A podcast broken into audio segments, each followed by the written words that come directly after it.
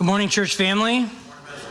Good to see your faces in the place today as we uh, gather together, encourage one another, and we learn God's word. Today we are continuing Second Timothy. I invite you to open your Bibles to Second Timothy chapter 3 as we jump into, uh, let's see here, to this week, and then next week is going to wrap up the uh, study that we've been on called Exchange as we're learning wisdom, learning about wisdom from Second Timothy.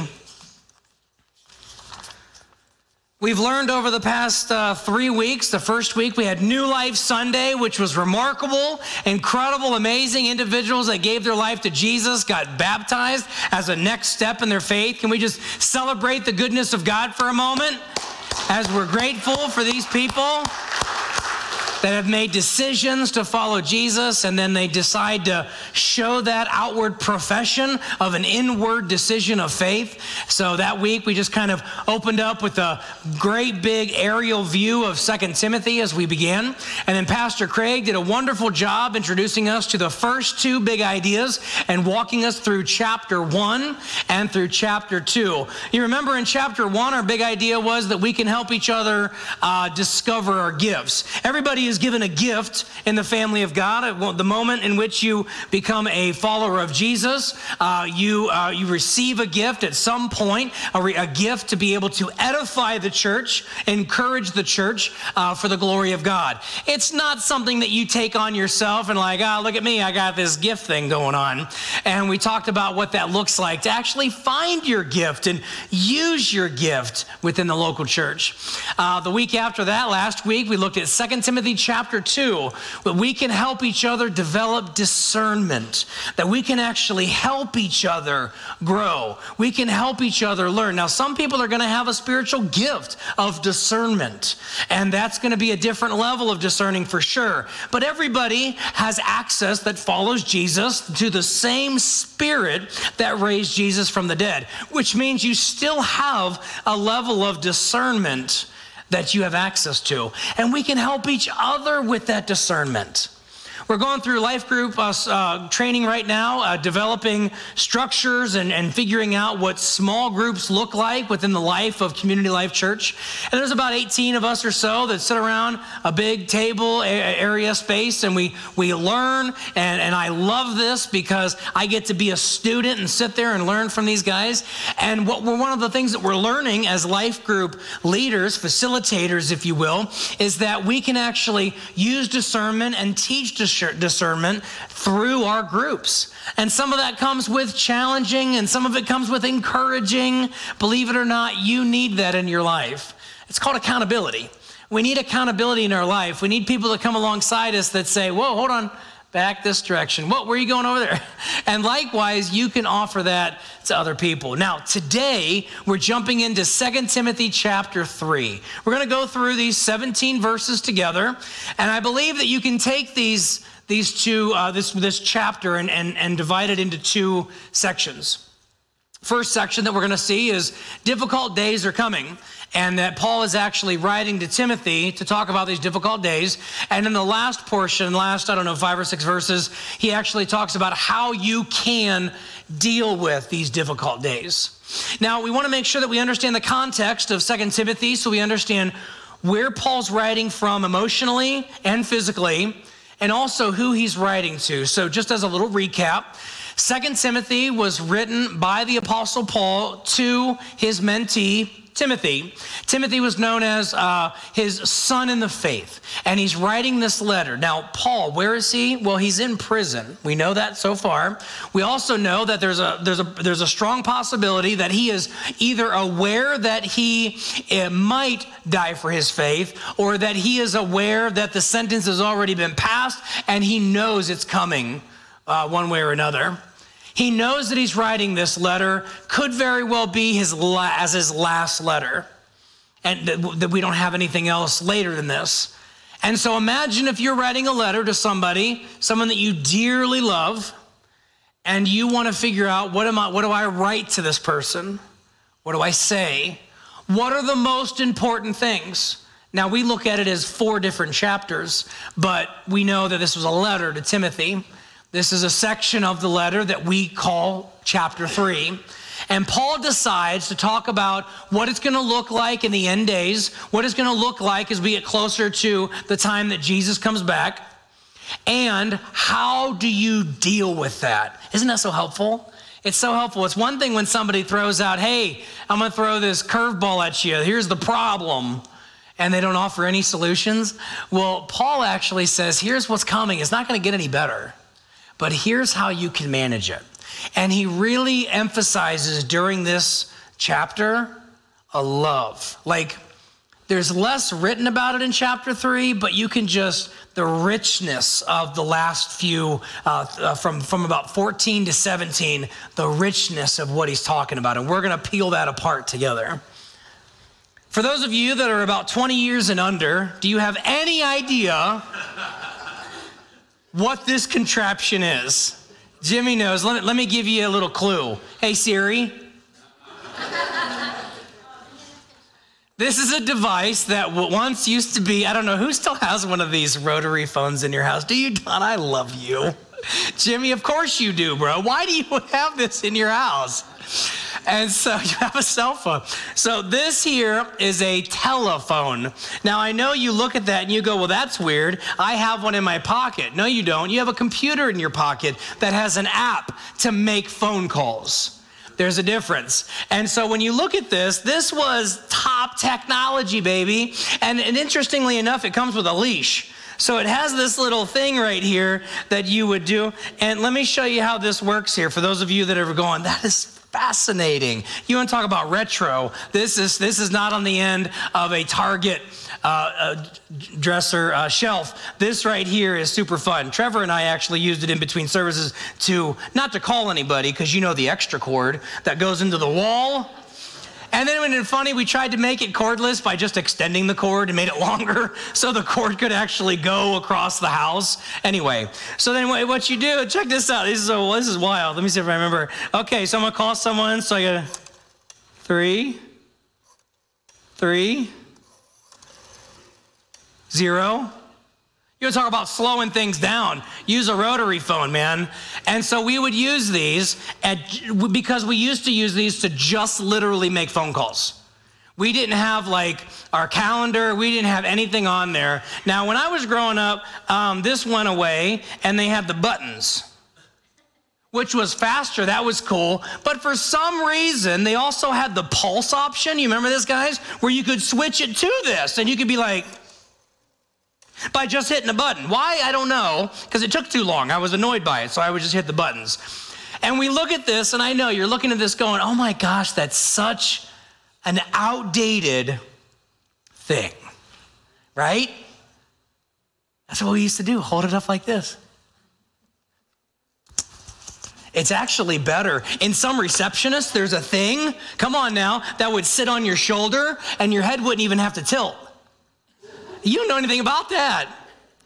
We look at these things and we say, oh my gosh, that is so yesterday decades, decades ago. Likewise, believers, we look at this thing and we say it's outdated, it's unnecessary. I mean, let's just talk about the Old Testament Leviticus, Numbers, Deuteronomy. Who in their right mind would ever want to read through any of that stuff? It doesn't apply to me, it doesn't have anything to do with me. It was their system. After all, Jesus did come to fulfill the law, and so why do I even need to know about, about it? Let's throw in the New Testament. That's that's still that's still almost 2000 years old in some cases where you're looking at it and you're going i just don't think that matters to me anymore. And will view god's word as something that's no greater than that. After all the world has come up with better different. Why do I need to look at 66 books in a canonized document when I can just go as I feel? All I have to do is check with myself, sometimes, if I want and then I just follow whatever path I choose. Why would I deny myself and pick up my cross daily when I can do whatever I choose? I can be whatever I think. I can follow whatever path looks best in the time, and I can switch it at any time. Apparently, it was a big idea. It was a big deal because Paul, during his last letter, knowing he was about to die for his faith, writes this in the letter to his mentee, Timothy. If there's anything I want you to know, this is a portion of what I want you to know. That difficult days are coming, but I also want you to know how to deal with those difficult times. And the answer simply is God's word. But let's walk through 2 Timothy chapter 3 and let's see what he has to say. What are these end times that we speak of and what are we learning here? 2 Timothy chapter 3, we're going to start in verse 1. Now, he makes this statement at the very beginning. Paul says, Now you should know this. It's a leading statement rather than a completing statement. The statement of, Now you should know this, Tiffany, Tiffany, uh, Timothy, that in the last days, right, we're leading up. We're not taking it from the previous, but we're leading up to. Now, I'm about to tell you something, and you should already know this, Timothy, that in the last days, there will be very difficult times uh, for people will love only themselves and their money. Now, some people would look at this and say, oh man, this is a very prophetic element within Scripture. Well, yeah, in the sense that it is going to be difficult days, but it doesn't appear within the context that this is actually an element of prophecy as much as it is uh, an element of reminder, obviousness. I'm going to make a statement that is obvious. You are sitting in this room. I get it. Okay, that's obvious. That's not prophetic, right? You're going to be sitting here for the next five minutes, as far as I know, as the Lord allows. And so it's one of those moments where it's like, listen, d- these days aren't going to get any easier. Like Jesus himself said, listen, they hated me, understand they're going to hate you.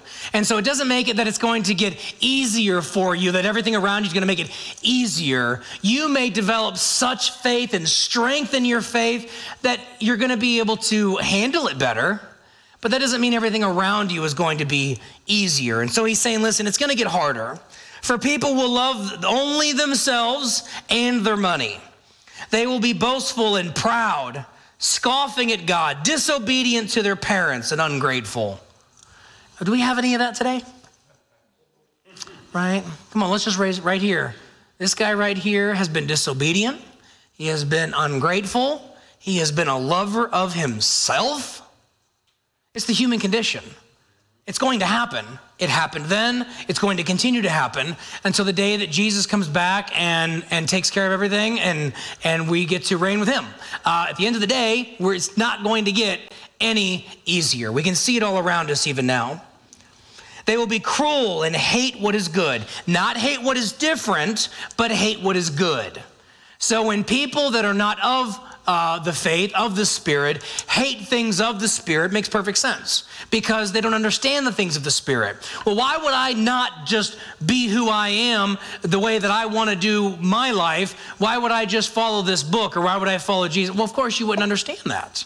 I don't expect you to understand that. Jesus himself said, "My followers I expect a great deal out of, but those who I who don't follow me, I don't expect much out of." Why would you hold somebody? We need to stop holding unbelievers non believers, pre Christians, if you will, to Christian standards. They didn't agree to that. They didn't agree. Of course, it's going to be the way that it is. Now, we can hold to standards within our home, within our life, and we can live it out. They will, they will betray their friends, be reckless, be puffed up with pride, and love pleasure rather than God.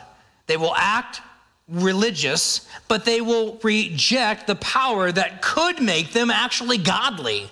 Stay away from people like that. You have been given permission to stay away from people that act religious but really don't know who Jesus is. What does that mean? We might have somebody in this room that could be somebody that goes around acting like it all the time. Oh, I just love God. He's so good to me. And then they live the opposite outside of these walls. I don't want to associate with those people, that hypocrites. I don't want to deal with that. Like, I don't want you to. And we're told, listen, don't even associate with that because they're claiming and they're actually projecting a false faith, which we're going to hear more about here in a minute, why Paul's not too happy about that. So stay away from people like that. The, verse 6 they are the kind of people the, who would work their way into people's homes, with, uh, win their confidence with vulnerable women who are burdened with uh, the guilt of sin and controlled by various desires. Now, such women are forever following new teachings, but they are never able to understand the truth. These teachers oppose the truth, just as Jannes and Jambres opposed Moses.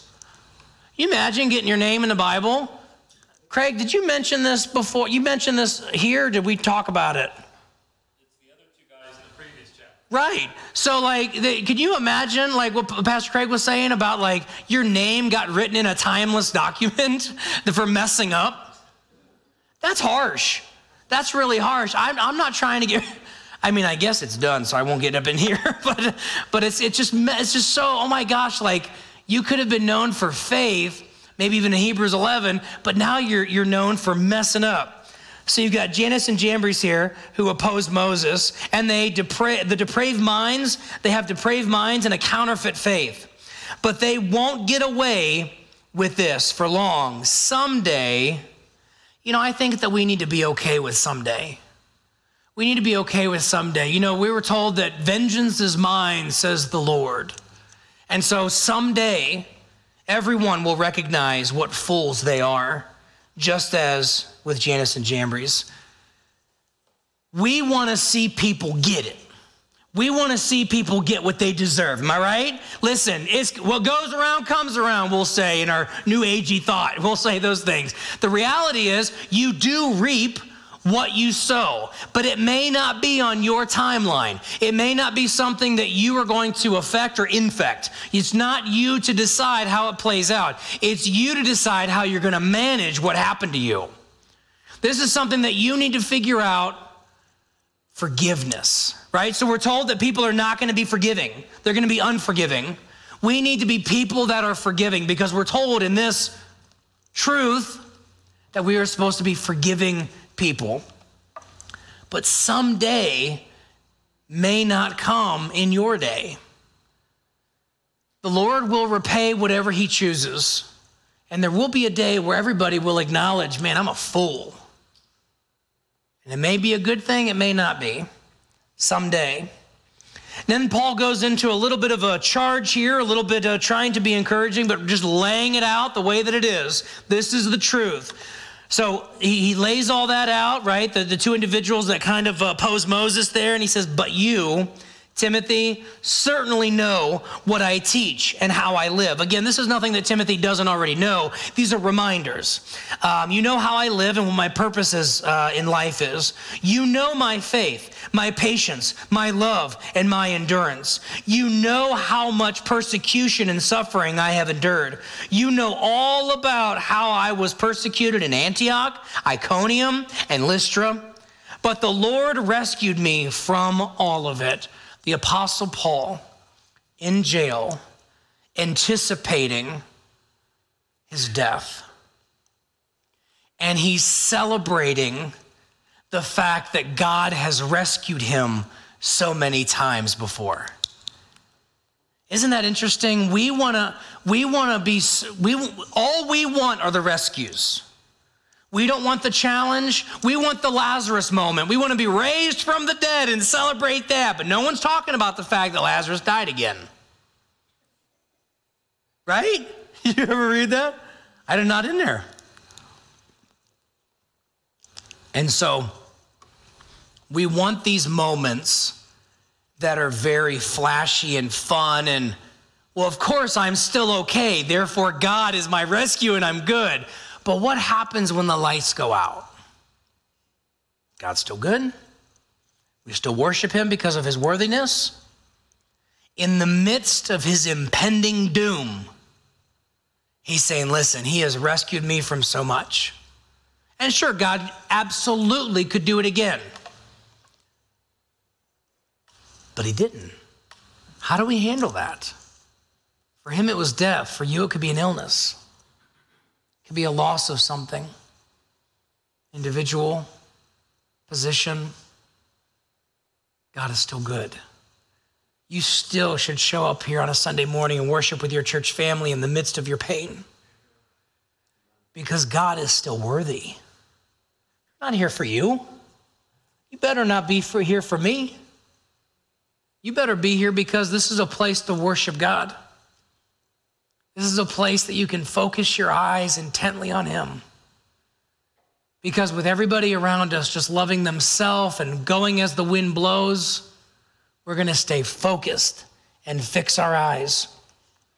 Even though God has rescued us before, I'm going to worship Him because He's worthy. Even if He chooses to rescue me in a different way, or maybe He doesn't rescue me in my mind at all. Yes, and everyone who wants to live a godly life in Christ Jesus will suffer persecution. Verse 12. Everyone. Now, in this day and age, there was so much force behind the persecution that we know of. Now, of course, in this world it's happening, but it, but it may not happening to the degree here in America that is happening in other countries for sure. But there's so much force behind the persecution that happened here. People would be stoned, people would be beaten, things of that nature.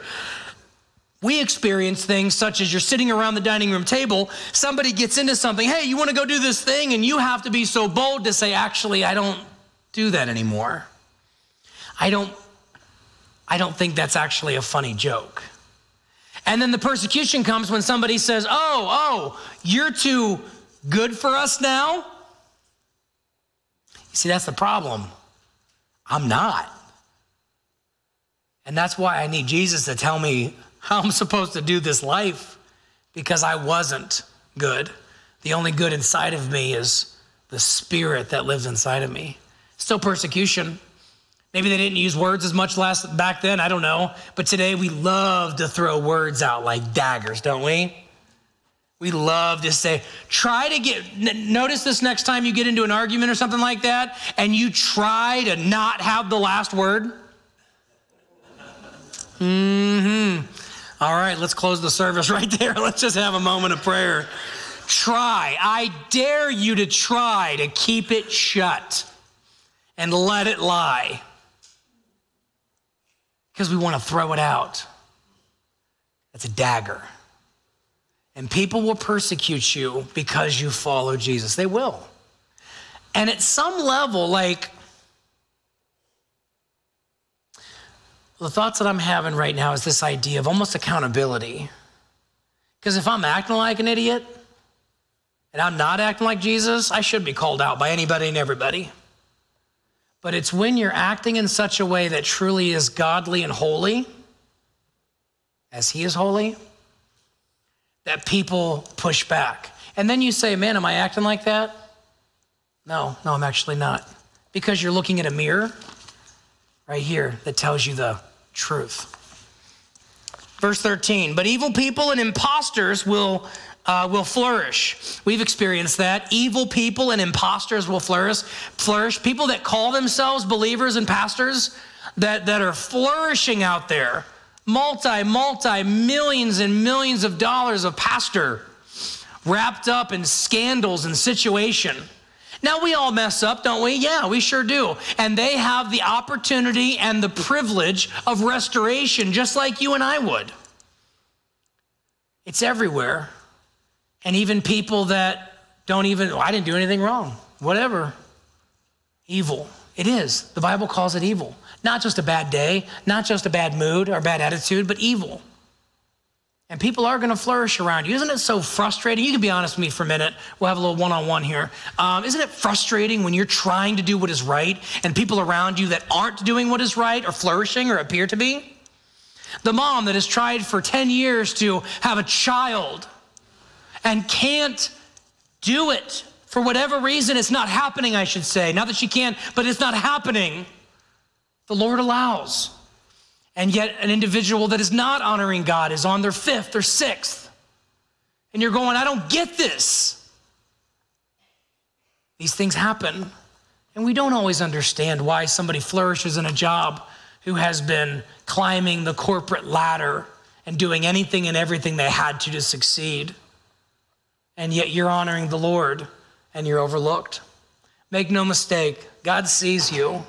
He sees you. Keep your nose here not out here. And you'll be able to see that you're doing what you're supposed to be doing.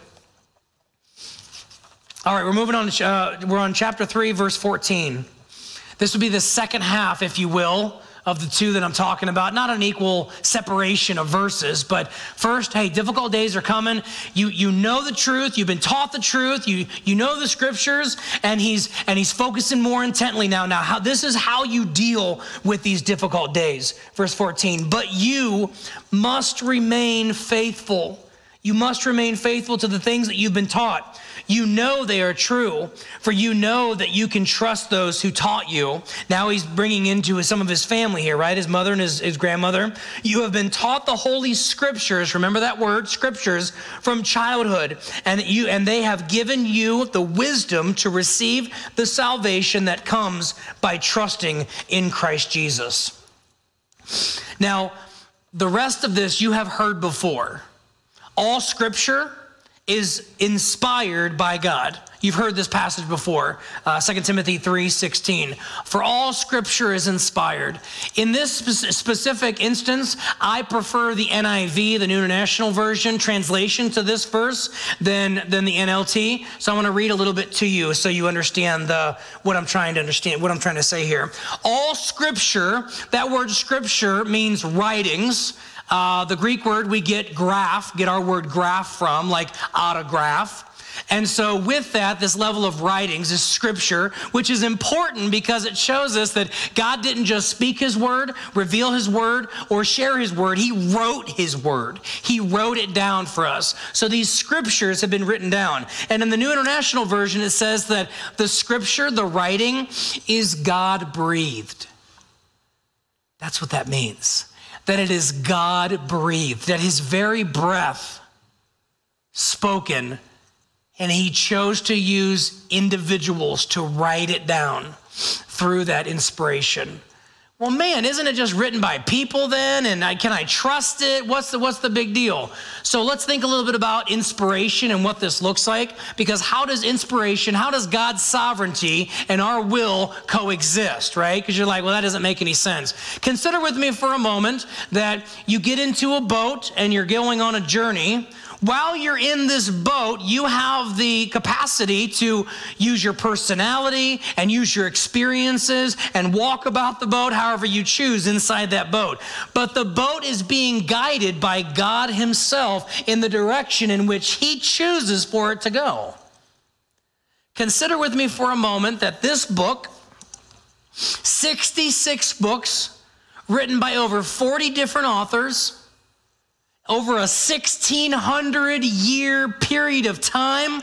Look at all those walks of life, yet they consistently move in a similar direction, a consistent, I should say, a consistent direction. And how do we wrap up all of Scripture? I'll make it very simple for you. Ready? All of Scripture points to one person and two events. You have Jesus Christ. Everything points to Jesus. The Old Testament is anticipating, the New Testament is writing about him and talking about it. And then what's going to happen when he comes back again? Jesus, talking about his first coming and his second coming. All of Scripture, you can see that theme running through everything. 1600 years. And yet, this consistent message across all 66 books. All scripture is inspired by God and is useful to teach us what is true and to make us realize what is wrong in our lives. It corrects us when we are wrong and teaches us to do what is right. God uses it to prepare and equip his people to do every good work. I want you to know how amazing your Bible really is. Typically, three groups of people come to mind when I think about God's word. You have the individual that says, ah, it's just another book. Put it on the shelf with the other books. It's really nothing special. Interestingly enough, that it's nothing special um, because it's been noted that in the Guinness Book of World Records, that is the leading, most copied, printed, and distributed book in all of history. Since 1815, 5 billion copies have been printed and distributed around the world. It has been translated in some languages, 1,442 languages. Other parts of Scripture have been translated into 1,145 languages, totaling, ready? 2,500 eight uh, and 87 25 87 2587 different languages and dialects all around the world. In a world that there's probably about 7000 alive living languages out there. This matters. Paul believed it mattered. God inspired this conversation and Paul wrote down what matters on his last letter. And he says, focus on truth. You've been taught it. You know you have. Don't leave it. Stay focused. Some people say it's just a book.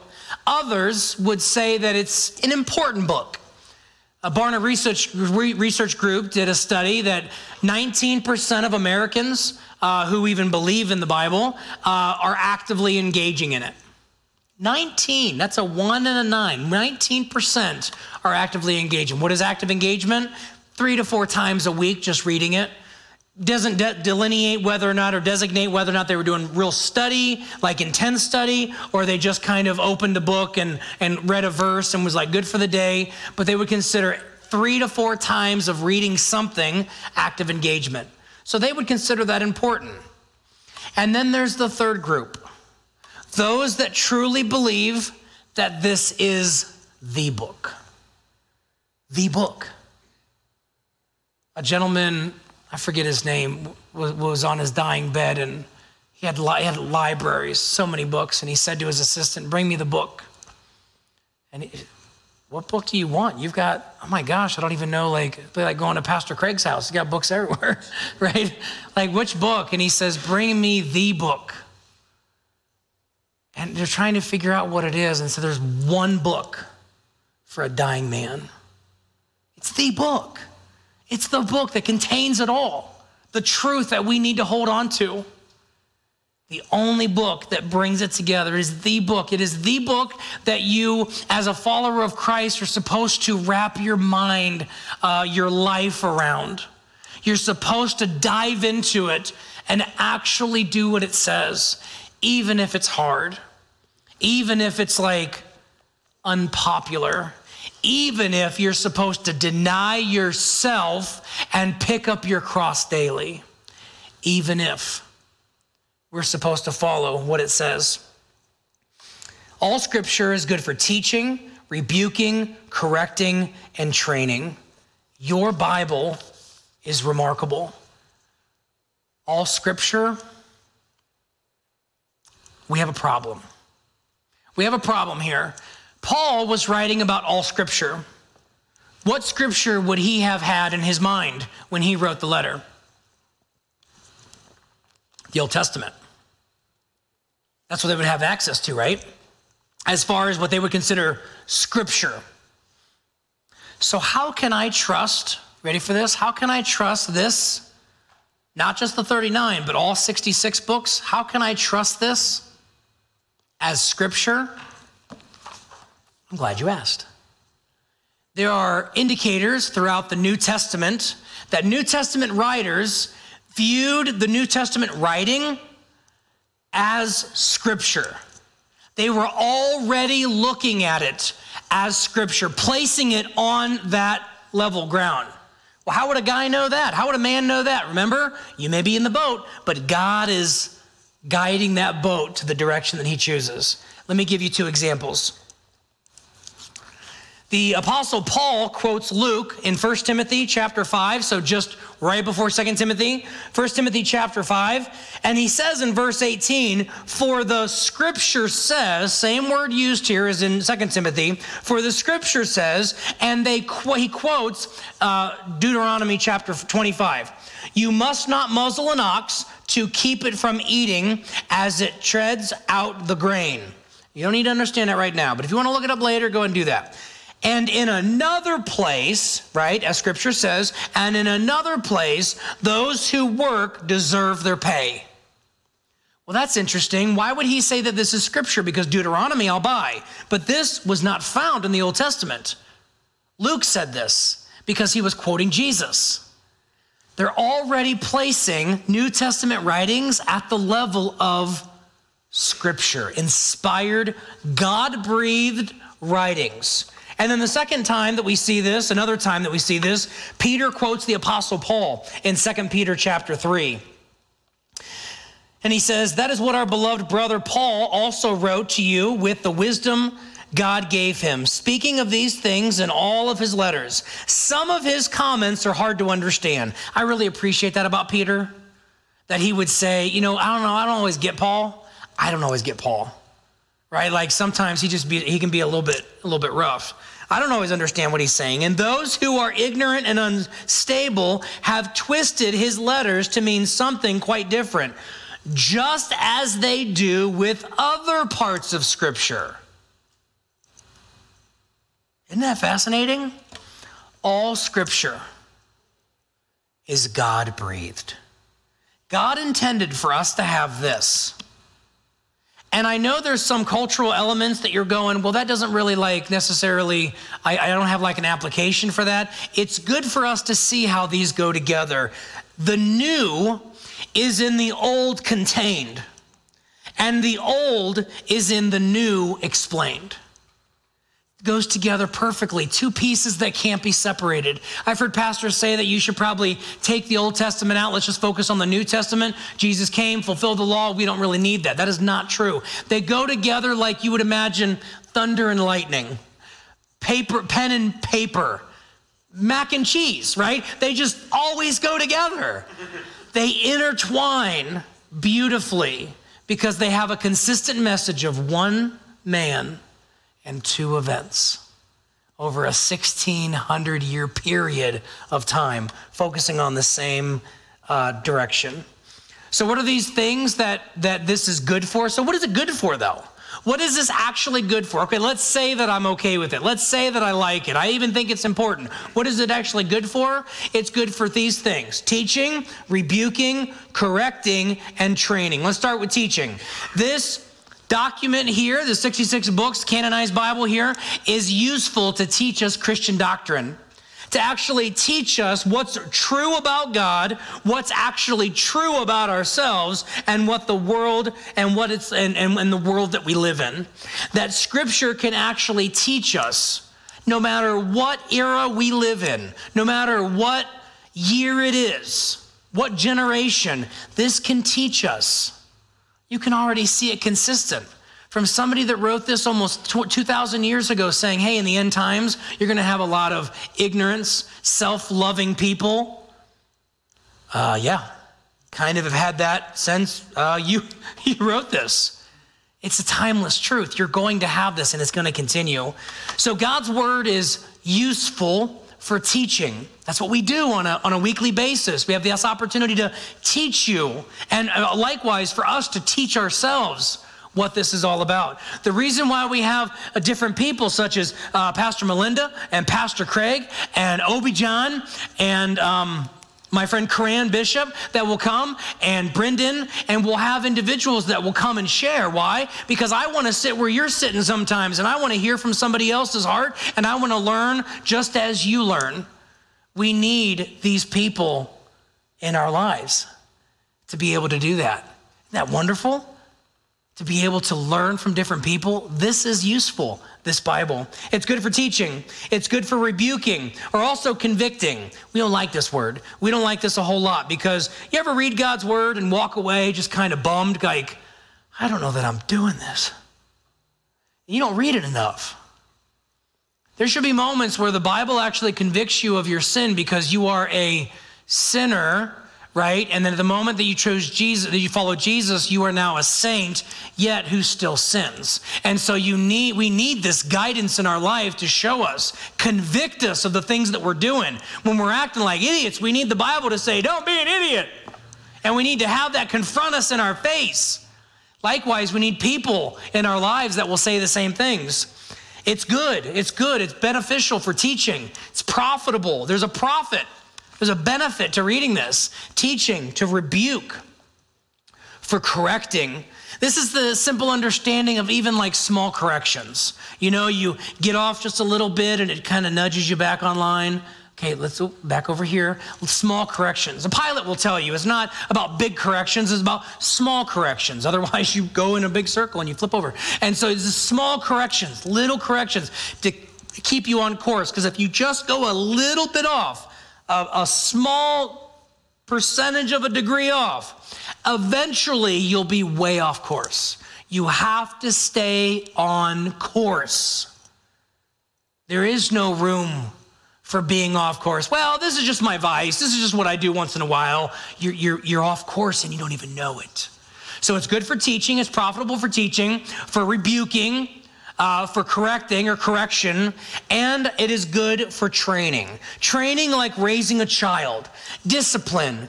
You should read your Bible. Isn't this fascinating that we're told that it's good for teaching, rebuking, correcting, and training?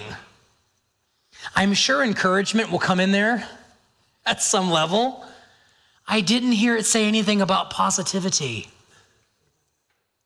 You want to be encouraging, you want to be positive, believe, right? If you if you don't believe you can do it, why would you even try, right? There's an element of motivation, but this is where we get this motivation.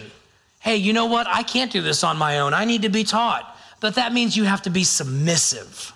You have to submit to what this is. Stop reading this until you can until you can understand at least that basic concept, not even grasp it fully, but to know that you have to be submissive. Otherwise, what are you doing?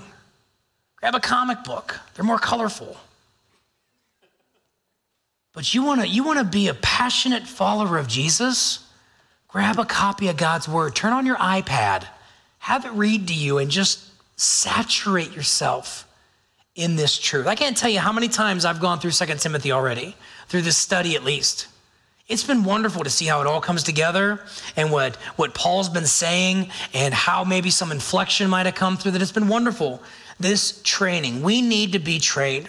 So Paul wraps this up by telling Timothy, Scripture will equip him for everything that lies ahead. Our big idea for today is very simple we can help each other get equipped.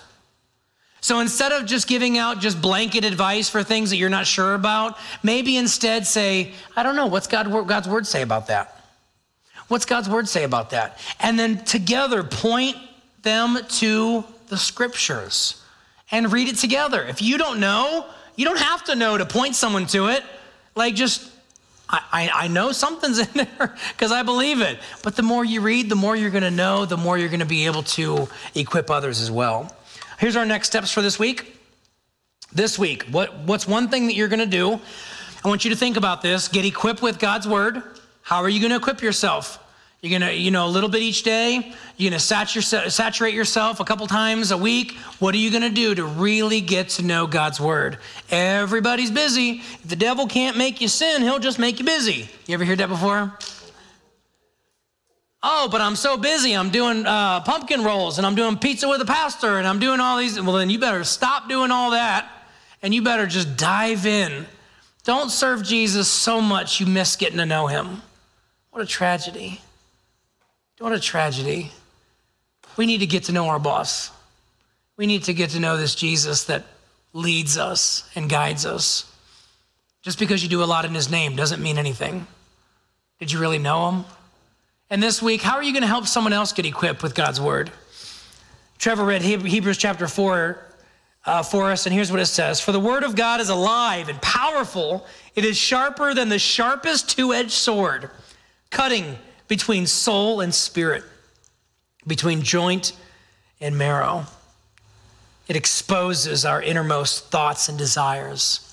We need this in our life because it teaches, it trains, it convicts, it exposes us. It reveals our junk. I know that's not fun. I know that's not fun, but it's necessary. Search me, O God, and remove anything unclean inside of me. Well, you need to be exposed in a proper, healthy way with people come around you and just love on you. Get real and get right. So, for a discipleship moment, if you are having conversations with people, if you're discipling somebody or doing stuff at home with your uh, family, here's something to discuss. Do you really love God's word? You just need to answer the question. A handful of years ago, probably about 2014, I did not. And I was teaching it for nine years, but I didn't love it. How, do, how can I tell? It wasn't my go to. It wasn't my go to. Now, I just want to know what does God have to say on this thing?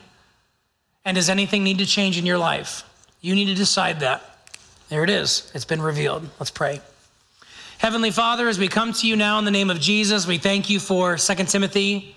Thank you for this letter. Thank you for all of it, really, but thank you for what we've just learned here in chapter 3.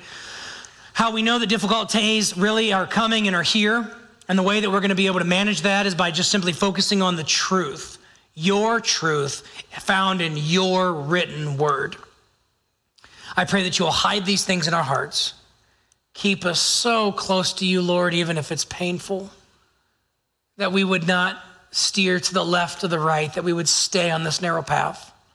Empower us, strengthen us, fill us with your Holy Spirit as we desire, as we need to have discernment in our life. In Jesus' name, amen.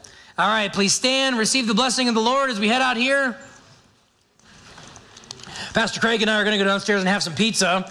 If you're interested, we'll have some for you too. Come down and just hang out with us uh, for a little bit, grab and go if you want, whatever. We just love to be able to uh, uh, bless you and be a part of that with you. Now, receive the blessing of the Lord as we head out here today. I pray that from His glorious, unlimited resources, that He will empower you with inner strength through His Spirit. Then Christ will make His home in your heart as you trust in Him. Now, say with me, go and be the church.